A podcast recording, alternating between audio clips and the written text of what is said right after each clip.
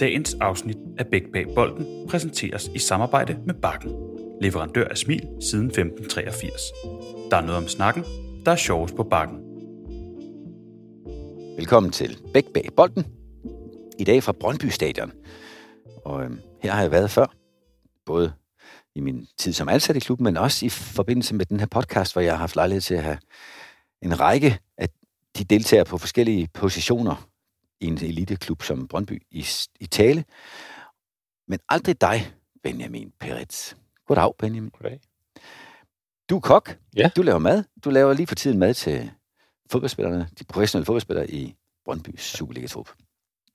Og jeg kan sige med en vis stolthed, at jeg var med til at ansætte dig. Ja, det er rigtigt. Jeg kan godt huske det. Og så skyndte jeg mig ud af døren bagefter, så jeg. Ja. faktisk aldrig rigtig... Jeg ved ikke, hvor mange du havde før mig, men øh, det gik meget godt. synes jeg. I hvert fald kan jeg konstatere, at du har været i jobbet lige siden. Hvad det? det? Det burde jeg så nu kunne sige til dig. Det kan du. Er det tre år? Ja. ja. Ja. Tre år. Og det, som vi skal snakke om, det er øh, det, som jo er skjult for de fleste fodboldinteresserede. Nemlig, hvad, best, hvad består dit arbejde i? Hvad betyder det? Hvilke overvejelser gør du dig? Og hvad er kravene fra en topprofessionel fodboldklub, når man kommer helt ned til en hverdagsbegivenhed, som vi alle sammen kender hjemmefra, nemlig vi skal have mad i skolen. Og det har jeg sat meget store forventninger til at høre dig fortælle om. Så, Benjamin, vil du starte med, at du er jo kok, du har arbejdet på tværs af mange brancher. Det er altid noget med mad, men prøv lige at fortælle om, øh, hvor du kom fra, inden du øh, begyndte i Brøndby. Jeg har arbejdet øh, med at levere mad til øh, Lyngby øh, Superliga-trup, øh, som jeg gjorde i halvandet års tid. Og det var egentlig der, jeg kom ind i den fodboldverden, øh, og virkede interessant, meget anderledes. Øh, øh, der var nogle øh, store udfordringer, øh, netop fordi det, at man som kok kan man, som kok kan man jo sagtens godt lave kreativ mad, øh, som ser ud af noget og smager af noget, men, men når man kommer ind i sådan en, en verden, hvor man skal, skal håndtere det anderledes, så bliver du nødt til at kigge på, hvad der er, du putter i øh, din mad, samtidig med, at det godt må være spændende at se på, og det må også gerne smage godt. Hvad er, så, hvad er det for nogle forandrede krav, du har oplevet, når du sidst i Lyngby og nu i Brøndby står over for de der Ferrari-maskiner, som fodboldspillere på højt niveau skal opfatte som? Hvad er kravene? Der stilles store krav til, at, øh, at den, den type kost, de får, den er til dels sådan lidt præstationsfremmende. Øh, du kan ikke bare øh, øh, tillade dig at putte øh, nogle, nogle øh, ingredienser i, som, som øh, måske smager rigtig godt, øh, men ikke er godt for, øh, for en fodboldspiller. Fløde, for eksempel. Det kunne være fløde. Øh, der er jo der er mange kalorier i. Øh, det er jo ikke, fordi det ikke må få fløde. Øh, men så skal man tage og finde et alternativ til fløde, som kan være øh, kokos, kokosmælk, som er så fedt, øh, men der er færre kalorier i. Så, så det kan man bruge som erstatning. Og hvis man kombinerer det lidt, så kan du faktisk ikke smage forskel. Så øh, man skal ligesom vide det, og øh, den eneste dommer, der er for det her, det er de enkelte spillere. Og jeg kan med så god samvittighed øh, fortælle dem, at, øh, at det ikke er noget, som øh, er usundt på den måde. Og så ved jeg jo, altså, som for eksempel far til otte børn, og med ringe, ringe madkundskaber, altså jeg tør slet ikke fortælle, hvad de får, når jeg står i køkkenet, men så ved jeg da i hvert fald, at smag varierer fra person til person. Og, og når man har en fodboldtrup med, lad os bare sige, 25 spillere, og så en stab, nogle gange lige så mange mennesker i staben, mm. så er vi oppe på 50 mennesker med hver sit sæt smagsløg, og det må møde, møde øh, de mere jeg skal sige, fysiologiske krav, du sagde mad, der er præstationsfremmende, det må møde det i en eller anden sidevind af, af smagsforventning. Hvordan delen navigerer du i det? Altså til at starte med, da jeg startede for tre år siden, der måtte jeg jo prøve mig frem. Det jeg faktisk gjorde, det var, at jeg tog en lille snak med hver enkelte spiller, og spurgte sådan lidt til, øh, hvad vidste de omkring kosten, og øh, hvad, hvad lagde de vægt på, jeg spurgte til dem, hvad de kunne lide, hvad de slet ikke kan lide, hvad de kunne tåle og ikke kunne tåle osv. Og så dannede jeg mig sådan et overblik over det, og så, øh, så prøvede jeg sådan stille og roligt øh, at finde øh, sådan en, en, øh, en fællesnævner for, hvad, jamen, det her, det kan de alle sammen mere eller mindre kunne tilgå på en eller anden måde. Både smagsmæssigt, men også i forhold til, hvad der er godt for dem. Jeg vil sige, det er stadigvæk lidt op ad bakke. Øh, der kommer jo altid nogle nye spillere til. Øh, og jeg tager, som jeg sagde før, en, en snak med dem. Og de har måske nogle helt andre forventninger til det. Og jeg vil også sige, da jeg startede, der var jeg også sådan lidt, uh, kan jeg nu, øh, kan jeg nu øh, klare det her? Ikke? Øh, men jeg voksede med opgaven, og jeg synes, det fungerer fint. Jeg kommer til øh, senere i, i den her episode og spørge dig lidt ind til sådan helt konkrete, lavpraktiske råd, altså ikke en, nødvendigvis en, en opskriftsplan, men alligevel noget, som de mange fodboldentusiaster, der ikke har deres egen kok, som, som Brøndby-spillere nu oplever med dig, men når folk, der laver mad derhjemme til sig selv, eller vores forældre, der laver mad til, til, til drenge, at de får nogle gode tips og råd fra dig til sidst. Det glæder jeg mig også lidt til. Inden der vil jeg gerne først give plads til et budskab for den her podcasts partner. Hvad er personalepleje? At sætte dem i et konferencerum, eller at tage dem ud i det fri og lade dem more sig sammen med anderledes oplevelser. Bakken tilbyder masser af muligheder for teambuilding på en anderledes måde. Møder man husker, og frem for alt værdi for pengene. Med for eksempel Øllehatten er der masser af innovative tiltag, der skaber værdi for dig, dine medarbejdere eller virksomheden. Læs mere på bakken.dk. Der er noget om snakken, teambuilding, forretning og møder er sjovere på bakken. Benjamin, vil du hjælpe mig til at forstå, hvad din uge, hvis der findes en, normal uge, når man har med fodboldspillere at gøre, hvordan ser en uge ud? Hvordan er din arbejdsplan? Det er jo ikke en helt almindelig uge, jo. Øh, og det er jo ikke 8-4 arbejde, jeg har. Så øh, hvis vi tager for eksempel øh, en mandag morgen, hvor, hvor der er almindelig træning for spillerne, så har jeg hjemmefra forberedt øh, en, en menu, som består af en varm ret. Øh, den består af en til to øh, slags salater, mixede salater. Så består den af 6 til 8 øh, toppings, øh, ting, som man kan mixe i en salat, som man nu har lyst til. To til tre forskellige slags øh, dressinger. Øh, to slags brød. Og det er sådan i det store øh, til en frokost. Øh, hvis de skal have morgenmad, og det skal de jo også have, øh, så består det af øh, typisk noget protein, noget, nogle æg. Øh, det kunne være spejlæg, øh, som det varme. Altså, det kan være øh, havregrød, som er med kulhydrat. Øh, så er der 6-8 forskellige toppings. To slags øh, spread, en marmelade eller en spread, hjemmelavet, taget højde for, hvad du putter i det. Øh, nogle gange er der en æg i den stil, øh, scramble egg, øh, der er noget smør. Øh, så er der noget hjemmelavet mysli, hvor det igen tager hensyn til øh, ingredienserne. Øh, jeg starter med at møde klokken 5-6 stykker om morgenen, og øh, forbereder alt det kolde til frokosten så mixer jeg med at, at gøre klar til øh, selve morgenmaden, hvor jeg så sørger for de varme ting, jeg lavede i sidste øjeblik. Du ved selv, jeg står over på den anden side af stadionet. Ja, vi sidder nemlig her øh, i Vilfort Lounge, og på den modsatte side af, af stadion, der er et vældig stort, meget velfungerende industrikøkken. Ja, ja, centralkøkken. Der står jeg over. Og øh, så pakker jeg tingene derovre og kører dem herover i Player Lounge, stueetagen, hvor spillerne har, har deres område. Og så sættes det op klokken 9.15 typisk til, til morgenmad, og så har de omkring en lille time til, øh, til spisning. Så pakker jeg ned igen. Går tilbage. Eller imellem, nogle gange imellem de sidder og spiser, går jeg tilbage. Men ellers så går jeg tilbage med ting, pakker ting og går tilbage og øh, forbereder til frokosten, som typisk er 12.30 eller kl. 13.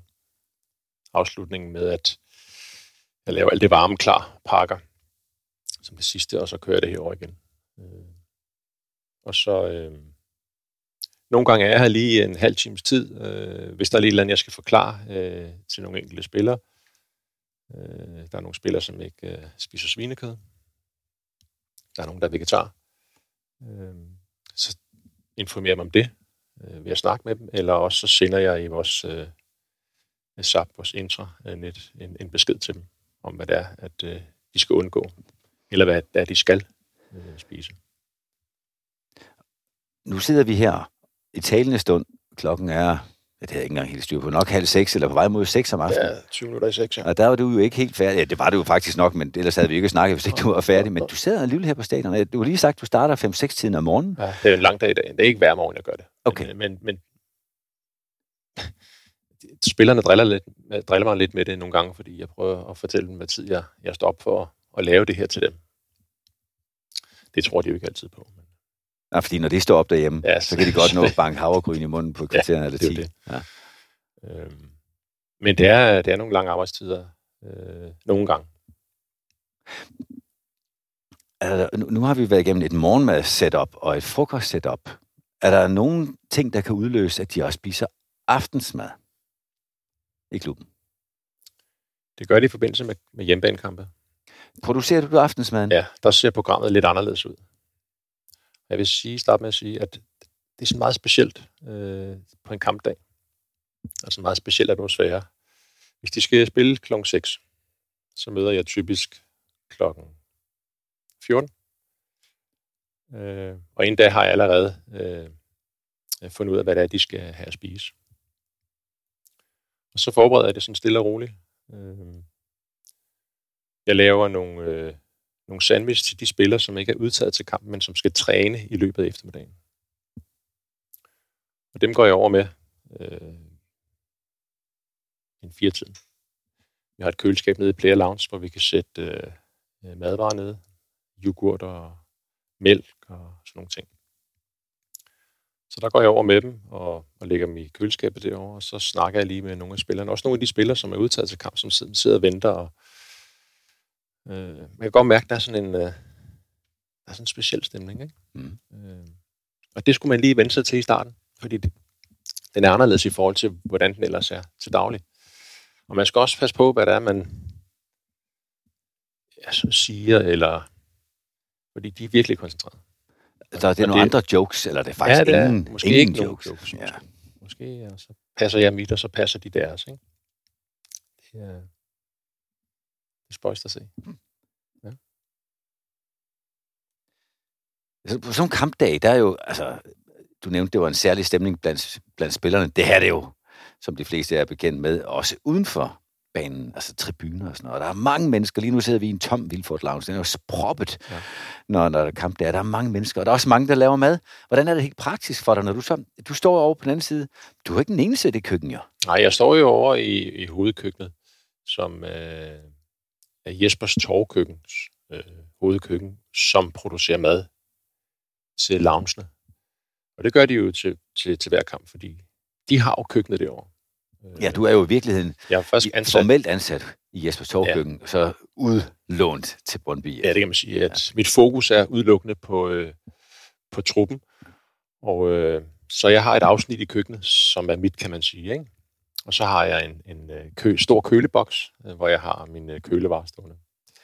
Og så bliver der lånt lidt af hinanden en gang imellem, hvis der er, man er løbet tør for noget. Det er ikke sådan, så det, nu ser jeg sådan et kollegie for mig, hvor man skriver navn på sådan en banan og laver på nej, det der. nej, sådan fungerer det, sådan fungerer det slet Nej. ikke.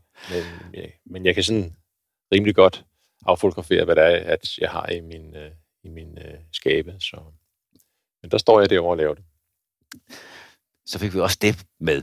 Og, og ja, nu, min erfaring med, med mad til fodboldspillere, det er, at, at de er jo relativt forvente, meget krævende og meget, meget tit øh, utålmodige og, og vil have en forandring, som, som gør, at de næsten altid har lidt brok. Jeg siger ikke, det er sådan i Brøndby eller overfor ja, din mad, men jeg har eddermame stået med mange øh, situationer, hvor jeg tænkt, den service, klubben yder over for spillerne, skaber så meget brok, så var det ikke bedre, at vi bare droppede den. Så var det fri for det besvær. jeg fortæl, Men jeg synes faktisk ikke, at det er det, jeg oplever. hvor er det godt. Så var det jo en god beslutning, ja. Ja. vi tog den. Ja. Jeg synes faktisk ikke, det er det, jeg oplever. Øh, jeg var selvfølgelig, øh, i starten var jeg selvfølgelig sådan lidt bekymret for, hvordan de ville reagere. Men de var faktisk, jeg vil sige, de første par måneder, der, der troede de faktisk ikke helt rigtigt på, hvad det var, jeg sagde. altså, de stolede ikke rigtigt på mig. Men som tiden den gik, og jeg ligesom fik overbevist dem om, at øh, den, den er god nok, og, det, og de kunne smage det, og de kunne se det, og de, og de oplevede det. Øh, så begyndte de at, at virke mere trygge. Men hvad var det, de ikke troede på? Jamen, de troede ikke på, at... Øh, øh, jamen, jamen, for det første troede de ikke på, at jeg ville blive der.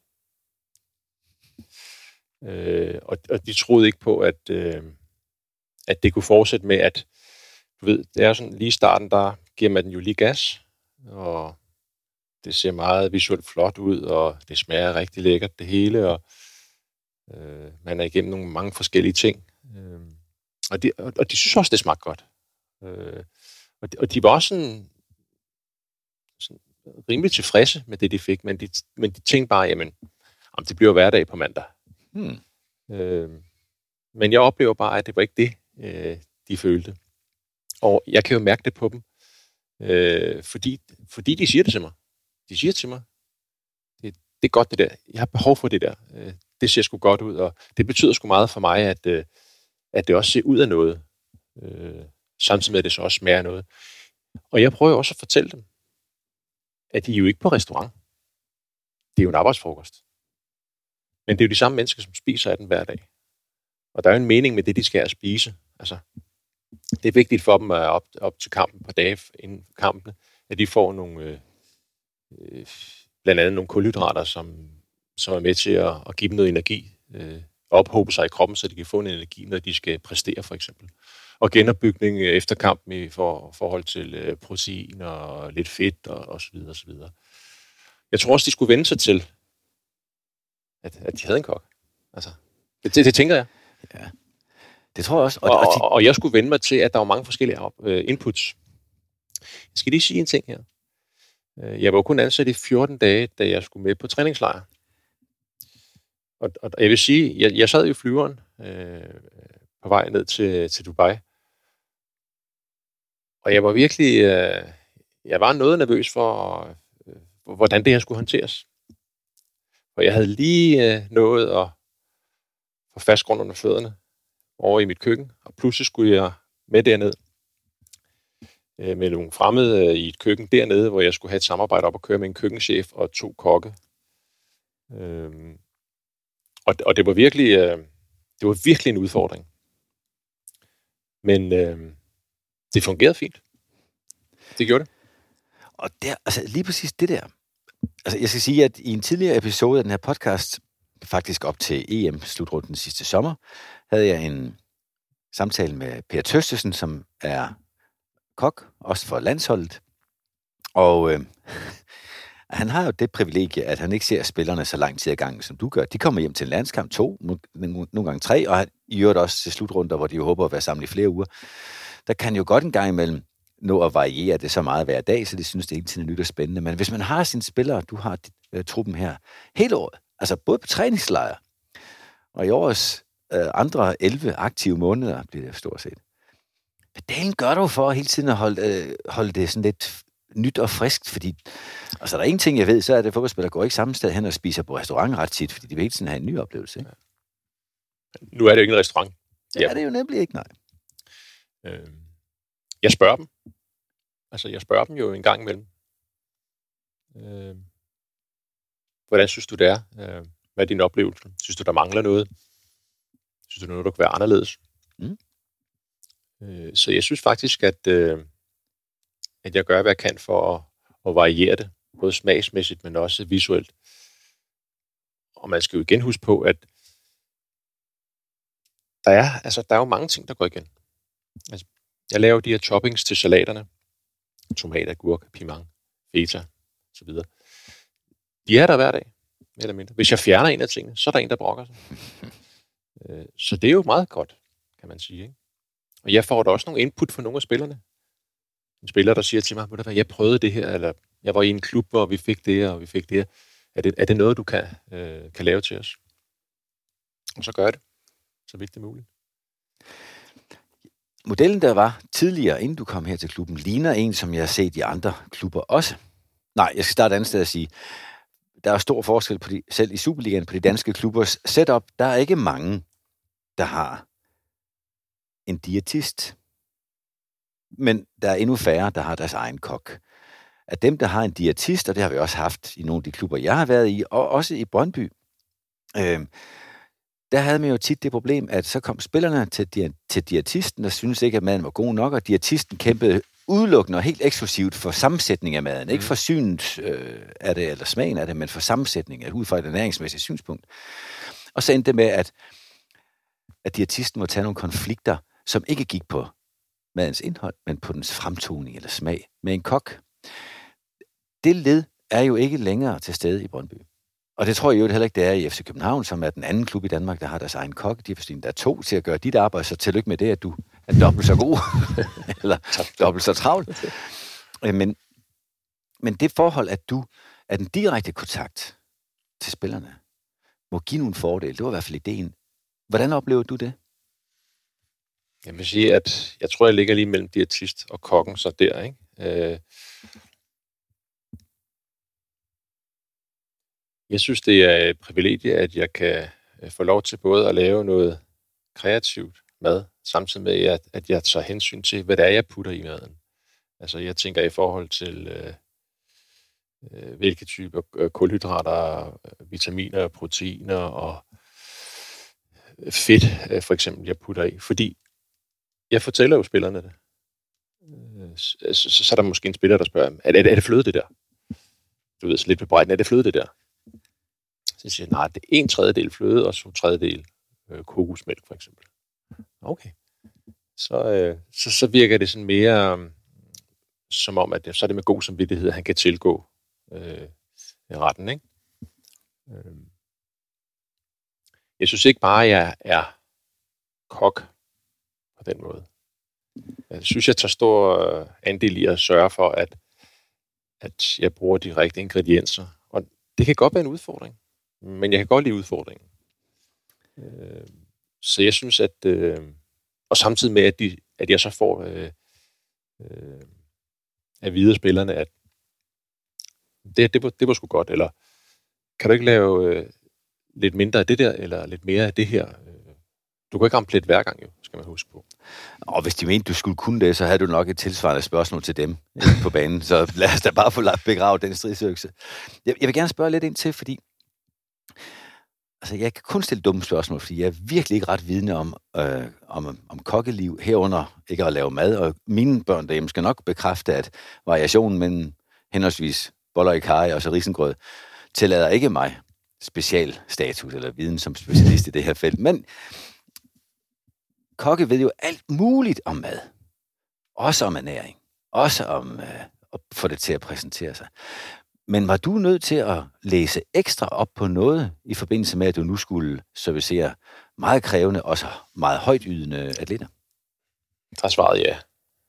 Det var ellers et langt spørgsmål. Jeg havde håbet på det længere men, Ja, men ved du hvad? Det kom allerede i uh, tilbage, da jeg lavede mad til, uh, til spillerne i Lyngby. Mm.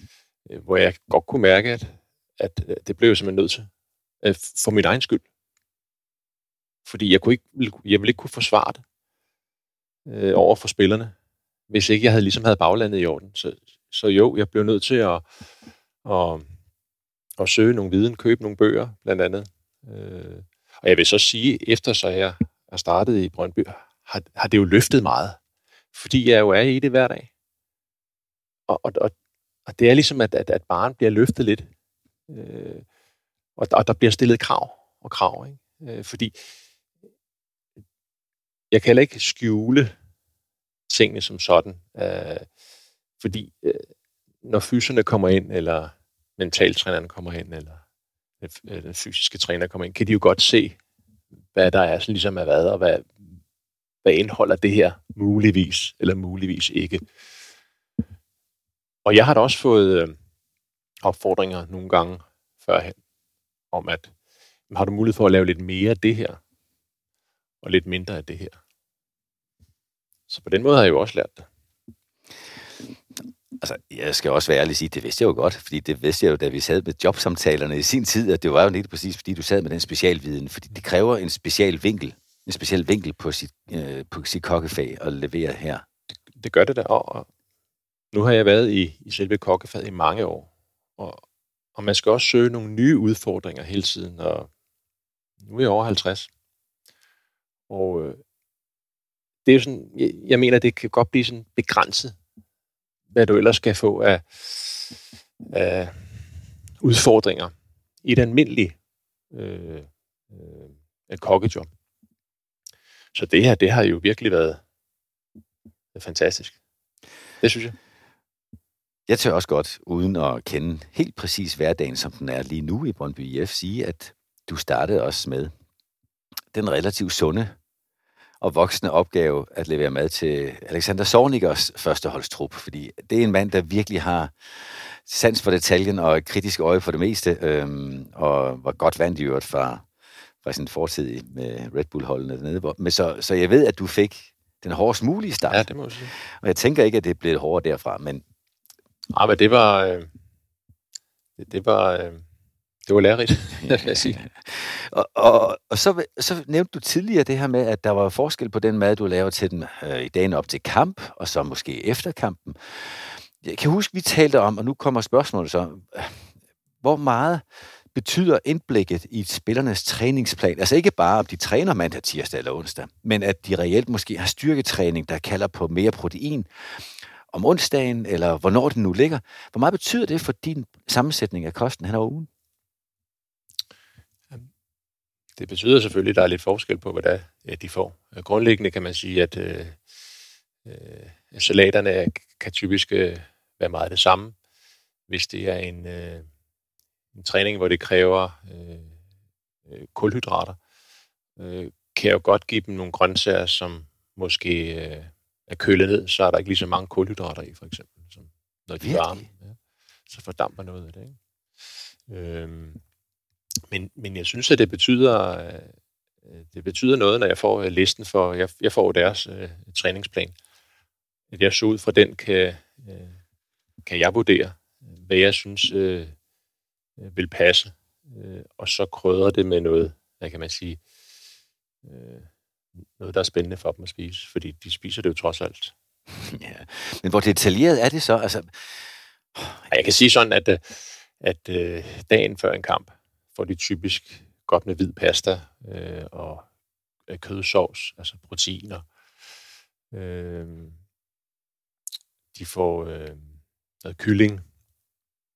Øh, men grundlæggende er det meget med, med, med pasta øh, baseret, øh, med, med hvid pasta, fordi det er sådan rimelig hurtigt øh, kulhydrater, som er også er sukker jo, øh, som giver dem noget energi. Øh, på selve dagen, giver dem egentlig ikke noget øh, mad, øh, fordi de spiser sådan set hjemmefra. Det er sådan set det, det, er sådan, det har været. Først efter kampen? Det er først efter kampen, at, øh, at jeg så øh, laver noget mad til dem. Og det er det sådan, der er det sådan udpræget øh, proteinholdig kost. Jeg har så mødt mange spillere, der siger, at det er super svært at spise lige efter en kamp. Det er der er mange, der springer det over. Ja, det er det også. Hvad, er jeres, hvad, hvad gør du der? Men det, men det er også rigtigt. Men så gør jeg det, at øh, jeg beder dem eventuelt om at tage en, en æske med hjem, og så spise det lidt senere. Øh, men vi skruer lidt tilbage til lige efter kampen, fordi allerede der er det jo vigtigt, at de indtager øh, nogle proteiner inden for de første par timer, fordi så er effekten størst for at kunne optage det. Og der laver jeg nogle øh, proteinprodukter, noget proteingrød til dem, øh, som jeg øh, laver på dagen, når de så går ud til anden halvleg, så går jeg ned i omklædningsrummet og stiller en grød til dem nede i køleskabet. Og så er det frit for dem øh, at vælge, om de vil indtage det, eller om de vil spise en banan, eller en yoghurt, eller hvad det er. Men, men, men, jeg, kan, meget, ja. men jeg kan se, at, de, øh, at mange af dem spiser det her. Man har jo altid, eller ikke altid, men i mange år talt om det åbne vindue, som ja. for nogle er et kvarter, andre en halv time efter ja. den hårde præstation, ja. hvor der virkelig er stor optagelse. Og øhm, det har der ført til, at i nogle klubber, og også i Brøndby i en periode, husker jeg der fra min tid her, sørget for, at der kom et rullebord med mad ind i omklædningsrummet, hvis ikke i omklædningsrummet, så hurtigst muligt få spillerne ind til rullebordet ja. i opholdsrummet, altså inden for det første kvarter 20 minutter, ja. efter afsluttet aktivitet. Ja. Er det stadigvæk et, øh, et fokusområde? Nej, det er ikke, det er ikke noget, vi, det er ikke noget, vi gør. Altså, som jeg forklarede dig med, med proteingrød, så det er det, og så ja. er der frugt, de kan tilgå, øh, som står nede i omklædningsrummet. Øh, noget, noget drikkelse til dem. Øh. Men jeg er jo ikke dernede, når de kommer, øh, når de er færdige. Der er jeg jo tilbage i køkkenet og, og forbereder de sidste ting til selve deres øh, aftensmad.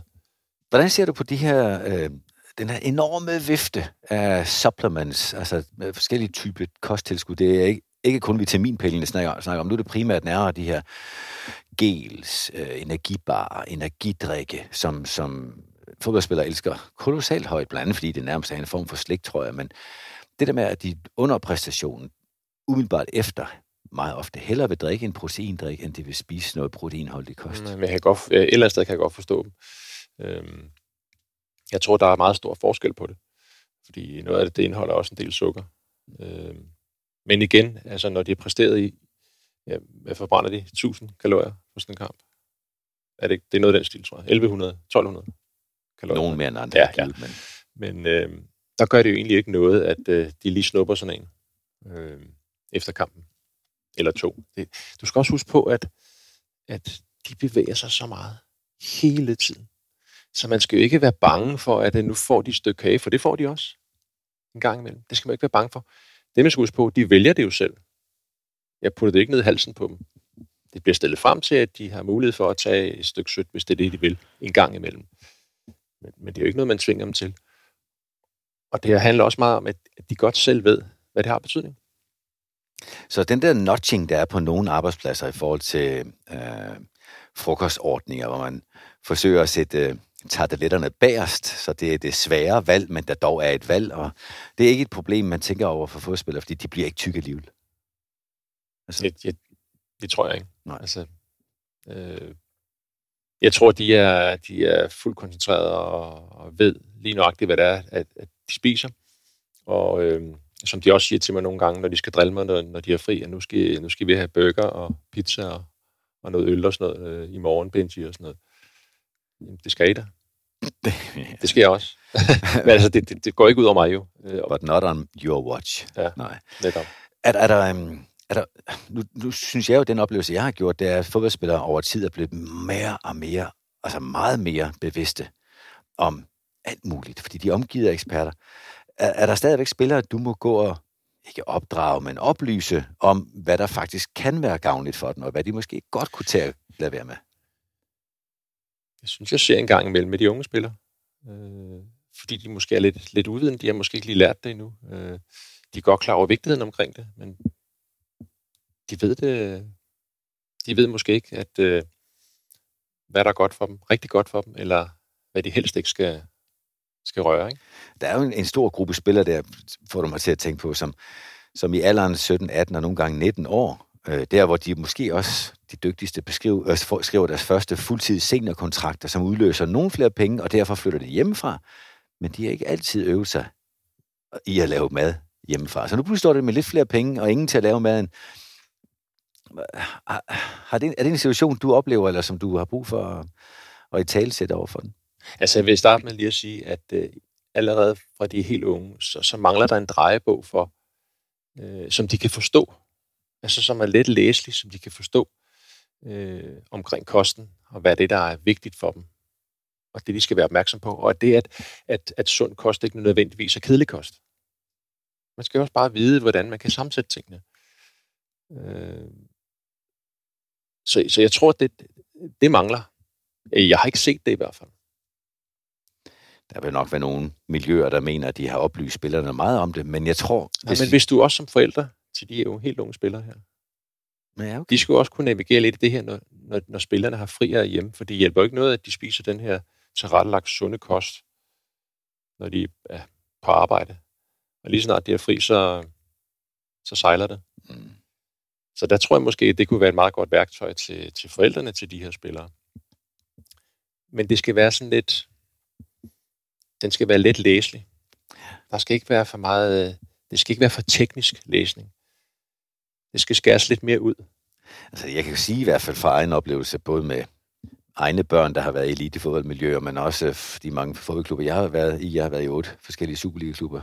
Og der, øh, der vil jeg tro, at de fleste ungdomsafdelinger mener, at de har haft oplysningsaftener til både spillerne og deres forældre. Men det er jo ikke altid, og det har du jo så set, at det også er det, der kommer til udtryk, når de så er seniorspillere, fordi det nemme valg nogle gange er det mest taget valg. Og derfor så, så ryger der noget ready-made takeaway og så videre ind som erstatning for den bedre vidne.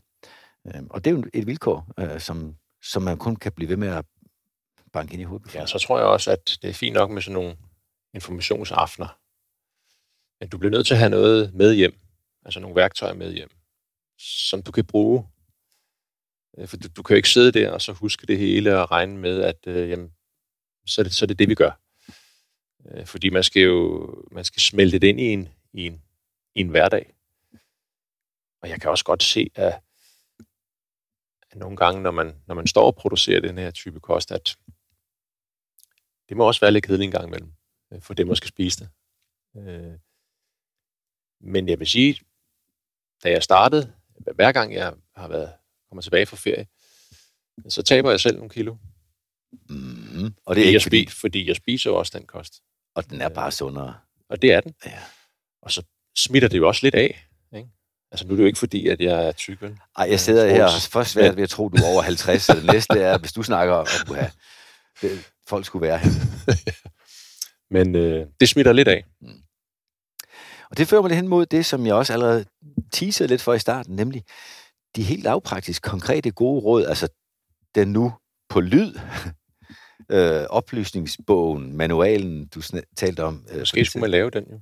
Ja, ja, det er da et fint produkt. Skynd dig ja. at gøre det, så skal ja. jeg med, med, med glæde nævne den her. Ja.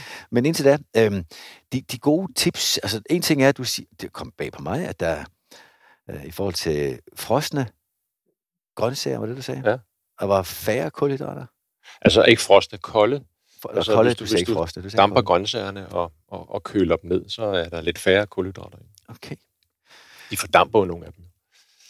Og ellers, hvad, hvad, hvad kan du give mig af gode guide? Du kan se, jeg har ikke rigtig øh, Jamen, en sund kost. Du, du vil gerne have søde sager og sådan noget, ikke? Det vil de fleste, ikke? Øh, jeg spiser mest rosiner.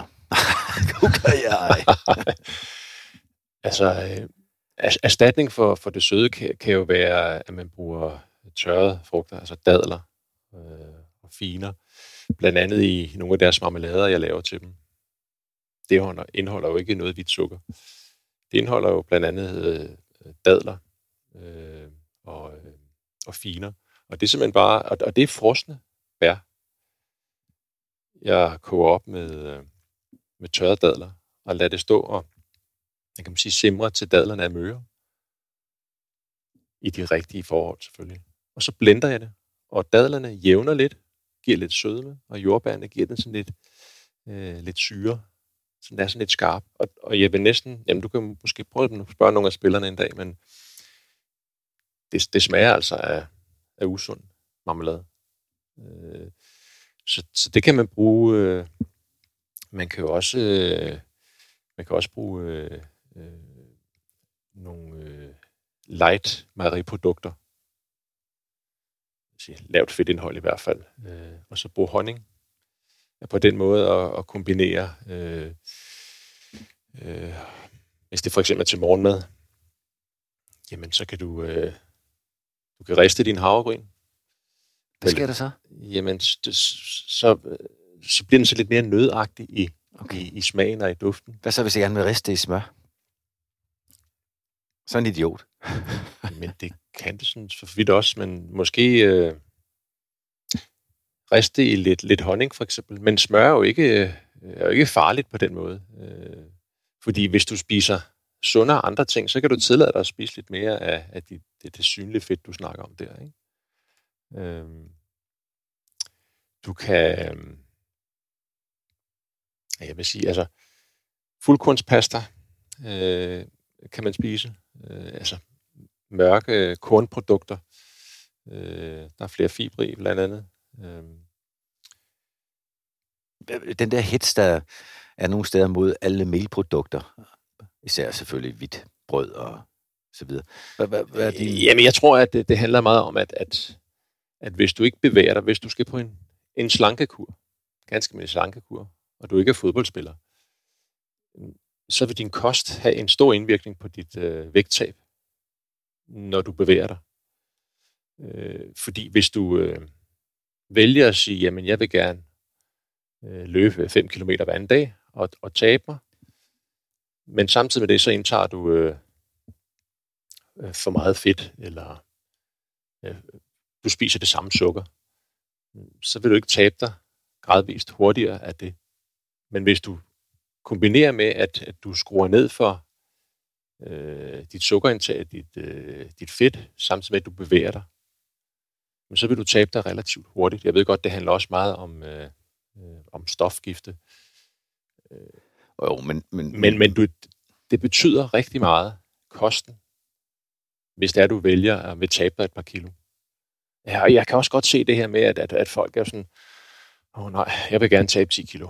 Og, men man sætter måske også målene lidt for urealistiske, hvis man gør det på den måde. Så bliver det måske heller aldrig øh, til det, man gerne vil have, det skulle være.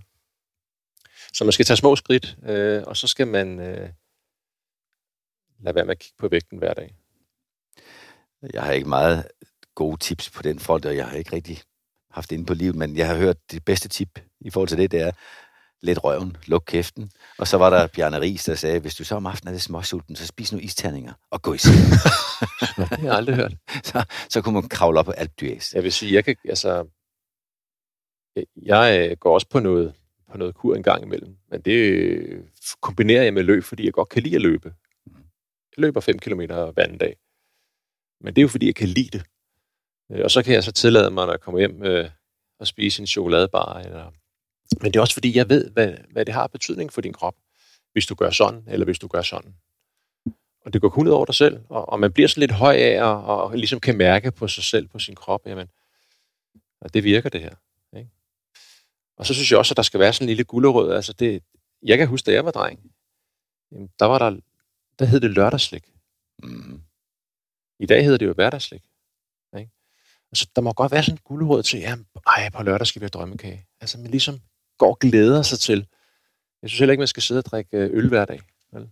Man skal glæde sig til at få øh, det her glas fadøl på fredag, eller det her glas rødvin. Ja, Fordi ja. så ellers er glæden der jo ikke.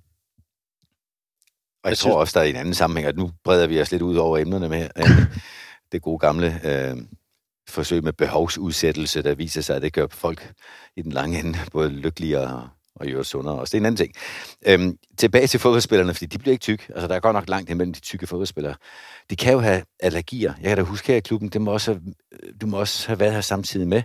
Altså, når en har øh, glutenallergi, som kan være relativt besværligt, øh, eller der er også de andre kendte laktoseallergi og så videre, eller laktoseintolerance og så videre. Er det et faktor, en faktor, du øh, har med i din kost? Ja, det er det i hvert fald. Jeg vil sige, at øh, for nogle år tilbage havde jeg jo øh, svenske... Simon? Ja. Øh, Tibling, skal ja. jeg lige skynde mig at sige. Og øh, det var virkelig en udfordring. Altså, og det var lærerigt, men det var en udfordring. Og det er jo også en udfordring for ham selv, fordi at at være glutenallergiker, det jo, gør jo også, at når du ikke får den gluten, som faktisk er med til, at, at du er bedre til at optage tingene i tarmene, den forsvinder for sådan en som ham. Ikke? Så han skal have det på andre måder, og det kan være i tabletform eller sådan noget. Det vil sige, at du har fået nogle tips, og nu skal jeg da lige prøve at se, om, om jeg kan efterleve den min hverdag. Der er lige nogle flere ting omkring det med, med kød. Øhm, kød er jo meget hormonholdigt også kan være mere hormonholdigt, end det bør. Jeg ved, der i mange år har været debat om, der bliver simpelthen tilsat hormoner, eller der er hormontilskud i noget øh, kød, fordi det har fået vækstfremmer i, i løbet af deres dyrenes levetid. Alt det til side. Øhm, har du nogen overvejelser omkring, nu spørger jeg bare fra højre og venstre her, har du nogen overvejelser omkring øhm, indflydelsen på det hormonelle niveau, der er på fodboldspillere? For jeg ved jo, og især på kvindelige fodboldspillere, skal jeg så også sige, at der er jo en helt anden hormoncyklus øh, i spil. Øh, mænd har også. Men er det noget, som du tager med i din kostplanlægning? Altså, det, det er ikke noget, jeg sådan har tænkt over på den måde. Øh, og, og jeg har ikke hørt noget fra nogle af spillerne, som har nævnt noget omkring det. Øh, det kød, som jeg typisk bruger øh, i kosten, er oksekød, øh, øh, fra filet, øh, rimelig rene stykker kød. Øh, der må gerne sidde noget fedt på. Synlig fedt er jo godt, fordi de har valget at fjerne det. Øh, så bruger jeg øh, kalvekød, øh, kylling, kyllingfars, øh, og en sjælden gang bruger jeg øh, svinekød. Og det er sådan, det er sådan lidt tilfældigt. Det er jo ikke, fordi jeg ikke vil bruge det. Øh, jeg tror bare, at sammensætningen med de andre typer kød øh, har været bedre for mig, og, responsen har været bedre øh, okay. for spillerne. Nu har jeg sådan en kæphest. Jeg kan vide, om der er videnskab i det. Det er der nok ikke, eller bag ved det. Men øhm, når du serverer kylling, er det så med skin? Det er meget forskelligt. Det kommer selvfølgelig an på øh, øh, tidspunktet. Øh, til, øh, op til en kamp, øh, der får de det uden skin. Og efter en kamp, der øh, kan de sagtens få det med, med skin og ben og det hele, mere eller mindre. Men øh, dage før kan de også godt få det. Og igen det, det er jo det synlige fedt. De har jo muligheden for at fjerne det, og det giver jo en, øh, en meget god smag. Øh, nu er det ikke, fordi jeg står og nærstuderer deres tallerkener, når de sidder og spiser. Men igen, det, de ved jo, hvad der er godt for dem. Øh, og efter en kamp kan man sige, der er, der er lidt frit spil, øh, så at sige, selvfølgelig inden for nogle rammer. Øh, og det er faktisk der, man har det sådan bedst, øh, hvad kan man sige, overskudsmæssigt, du ved. Ikke? Øh, og det tror jeg også, spillerne har til dem, som så kan have appetit til det. Ikke? Når de vinder, vel at mærke. Når det er sjovt, som de spiser lidt mere, når de har vundet, end når de har tabt. Jeg vil sige, også sige, at der er også noget psykisk i det med, at, at, at jeg føler jo med dem jo, uanset om de vinder eller taber. Og jeg kan jo mærke, hvad det har betydning for dem. Jeg vinder sammen med dem, og jeg taber sammen med dem. Øh, og når de kommer op og skal spise efter en kamp, øh, hvor de har tabt, det er, ikke, det er ikke sjovt. Og det er helt okay, at det er sådan.